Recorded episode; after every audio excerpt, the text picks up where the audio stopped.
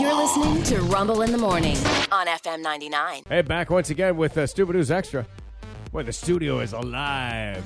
it's the Caucasian train. That's right. White folks dancing. Here we go. Yeah. Stupid News Extra today takes us to uh, we meet up with a Florida man named John. John, John is surprising drivers with an. I'm just reading from the article.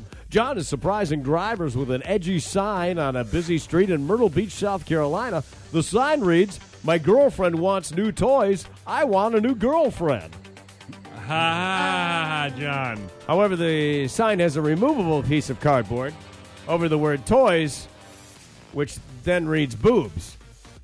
My girlfriend wants new boobs. I want a new girlfriend. John has been uh, holding the sign in cities like Richmond, Virginia. What? Melbourne, Florida. That John John. doesn't even accept money and doesn't plan on stopping. No one knows why John is doing this. Well, I can pretty much guarantee he'll have a well. It's an old girlfriend at the very least. Yeah. I'm guessing John doesn't have a life. No, he doesn't because he spends up to 12 hours a day holding up the sign.